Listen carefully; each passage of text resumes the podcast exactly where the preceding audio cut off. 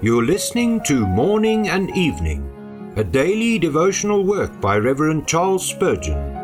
This reading is brought to you by the Spurgeon Study Bible, available in the original King James Version or the Christian Standard Bible at spurgeonstudybible.com. Good morning. Today is December the 8th.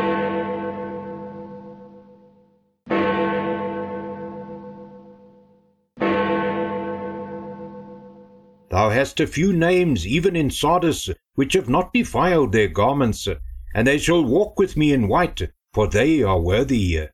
Revelation 3 verse 4. We may understand this to refer to justification.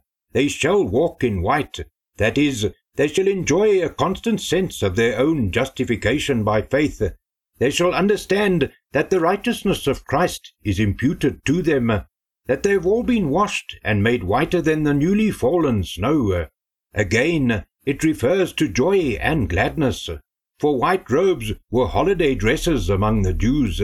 They who have not defiled their garments shall have their faces always bright. They shall understand what Solomon meant when he said, Go thy way, eat thy bread with joy, and drink thy wine with a merry heart. Let thy garments be always white, for God hath accepted thy works. He who is accepted of God shall wear white garments of joy and gladness, while he walks in sweet communion with the Lord Jesus. Whence so many doubts, so much misery and mourning? It is because so many believers defile their garments with sin and error, and hence they lose the joy of their salvation, and the comfortable fellowship of the Lord Jesus. They do not here below walk in white. The promise also refers to walking in white before the throne of God. Those who have not defiled their garments here shall most certainly walk in white up yonder, where the white robed hosts sing perpetual hallelujahs to the Most High. They shall possess joys inconceivable, happiness beyond a dream, bliss which imagination knoweth not, blessedness which even the stretch of desire hath not reached.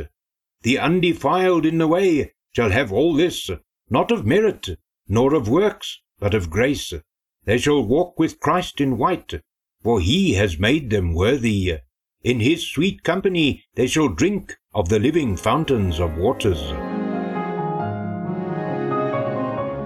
May the grace of the Lord Jesus Christ, and the love of God, and the fellowship of the Holy Spirit be with you all, and remain present with you throughout this day.